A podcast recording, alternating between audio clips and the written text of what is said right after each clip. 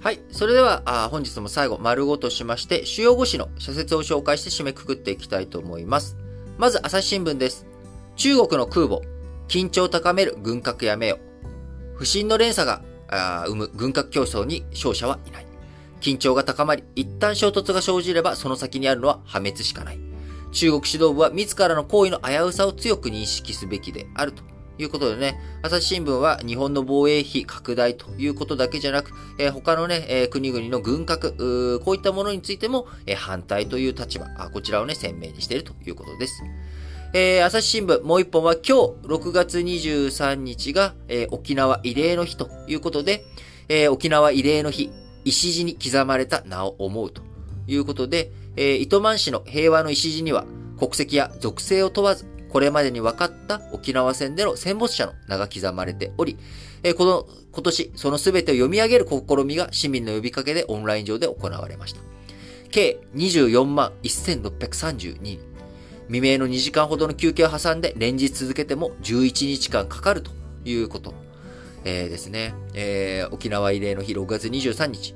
ウクライナに限らない。紛争は絶えず、住まいを追われた難民は1億人を世界で越しております。その数だけ名前があり、それぞれにかけがえのない暮らしがあったということで、えー、今改めてですね、我々、えー、なんとか平和を日本、この77年間戦火にあえぐことがなく、えー、過ごすことができました。しかしながら、いつ何時我々がね、戦火にまみえるということ、日本本土がね、えー、再び戦場になっていく可能性、えー、そういったものを防いでいくために、えー、参議院選挙も含めてですね、我々有権者としてどんなあ行動ができるのか、しっかりと考えていきたいなと思います。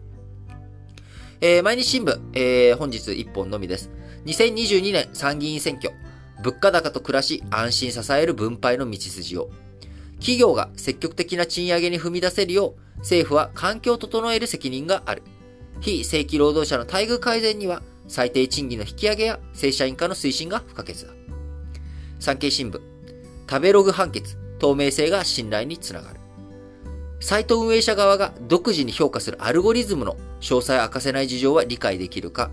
理解できるが、これは、アルゴリズムをね、えー、こう、見せてしまうと、それにのっとって、えー、こうね、不正が行われていってしまう。大量のね、書き込みとか、あお金の力を使って、不正に投稿して、えー、やっていくという可能性があるので、どういうふうに、えー、採点とかそういったアルゴリズムが効いているのかっていうことについては、あ詳細はね、明らかにできないということ。えー、裁判の中では概要、どういうふうにやってるのかという概要しかあ出していないが、えー、まあ、そういったことに対して産経新聞、事情は理解できるが、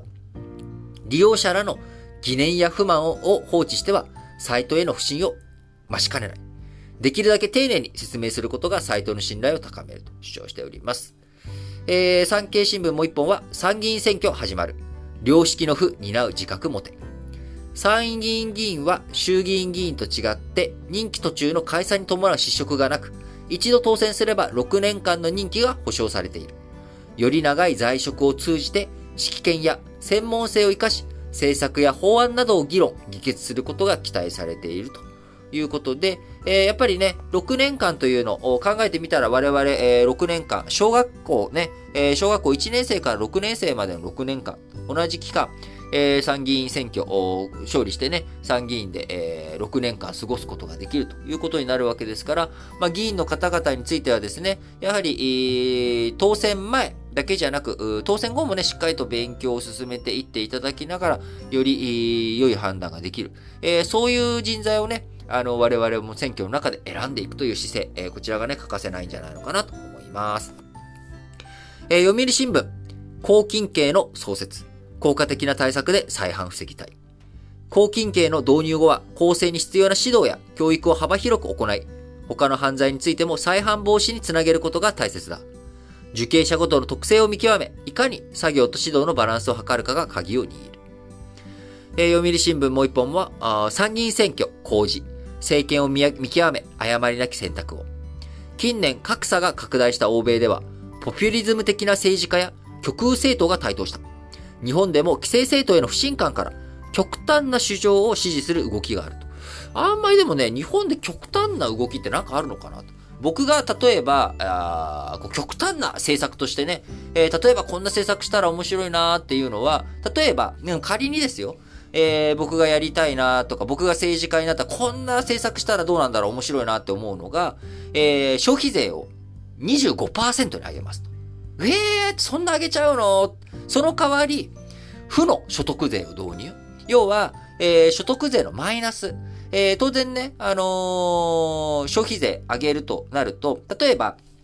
消費税って、えー、よく誤解されがちなんですけれども、あの、負担額、額という意味では、やっぱり、えー、高所得者の方が負担重いんですよね。もう仮の数字に置きたいと思うんですけれども、年間200万消費活動に使っている方っていうのは、消費税の負担額って20万円なんですよ。で、えー、2000万円、えー、消費に回してる人がいたら、この人たちは200万円なんですね。で、消費税減税しちゃうと、200万円のお得を与えてしまうっていうことになってしまうので、えー、所得税での調整が必ず必要だという議論になっていくんですが、僕は、それだったらむしろ、えー、減税、えー、とかね、消費税しないで、その代わり、低所得者層に負の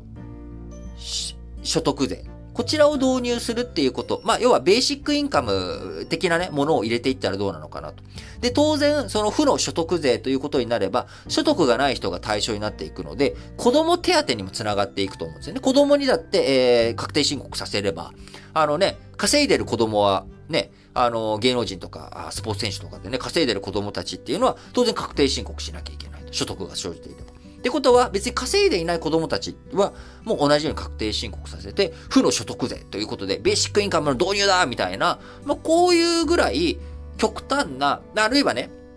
あのー、さっき僕消費税を25%に上げるって言いましたけれども、消費税はいじらずにベーシックインカム導入するぜっていうような、こういった、なんかまあある種極端と思えるような、えー、政策こういったことは特にあんまり聞かれてこないので、なんか、なんでしょう、常識のある意味範囲内での政策しかないな。だからこそ、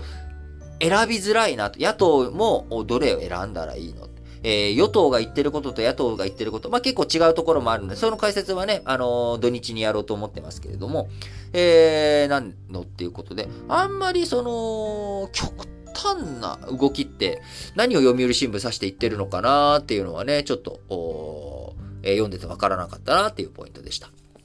はい。えー、日経新聞。自動車の供給も混乱に対策を。日々、刻々と変化する状況を先読みするのは難しく、生産計画を適宜見直していくことは避けられまい。重要なのはその情報がどこまで行き届いているかだということで、えー、直接ね、えー、メーカー、完成車メーカーに納品する部品メーカー、ティア1と呼ばれているところだけじゃなく、二次受け、三次受け、えー、こういったね、裾野の広い自動車産業において、え、生産計画の共有というもの、こういったものがね、しっかりとされていく必要があるというふうに述べております。えー、最後です。日経新聞。物価高と低成長の克服へ見取り図示せ。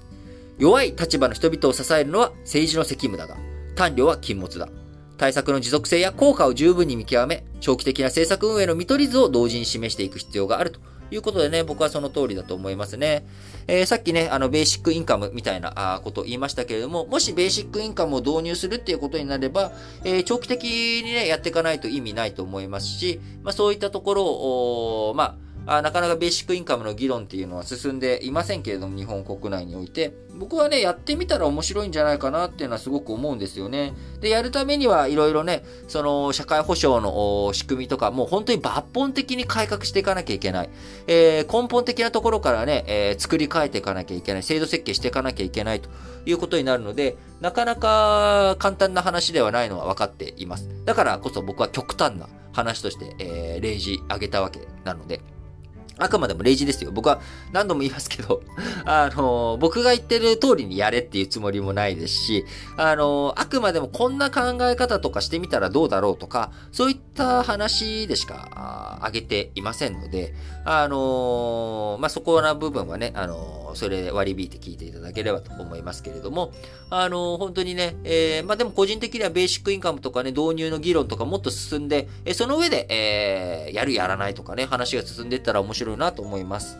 ということで、皆さんもこのね、参議院選挙、いろいろと政治とか、身近に感じられる風になっていけばいいなということで、えー、この新聞解説ながら聞きでも、まあ、僕の方からいろんな話をね、していければと思っております。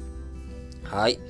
あとね、あのー、最、昨日ね、あのー、昨日というか、あ、3日前ぐらい、一昨日ぐらいから僕、あのー、こう、いろいろとね、今、あの、健康とか、あの、美容にですね、ちょっと今、再び、あの、なんかマイブームが来ていまして、いろいろとやってるんですけれども、あの、昨日やり始めて、昨日やってみてよかったなって思ったのが、えっ、ー、と、目元を冷やすっていうのね。これやって寝たところ、すごく目覚め、目がね、良かったです。あの、もちろん人によってもしかしたらね、その、あの、ピッチャーとか野球選手でも今、えー、肩、アイシングじゃなくて温めた方がいいとか。で、昔はね、温めた方がいいって言ってたのを、えー、アイシングに変わって、今、アイシングから温めた方がいいっていうような話も出てきたりとかして、まあ、こういったものって、あのー、その人に合う合わないとか、状況によっても多分違ったりとかもすると思うので、万人が万人ね、えー、いい効果が出るかどうかっていうのはわからないですが、あのー、ほてった目、特にね、今暑かったりとかもするし、えー、眼球を酷使する、スマートフォンとか、PC の画面とか、いろんなところでね、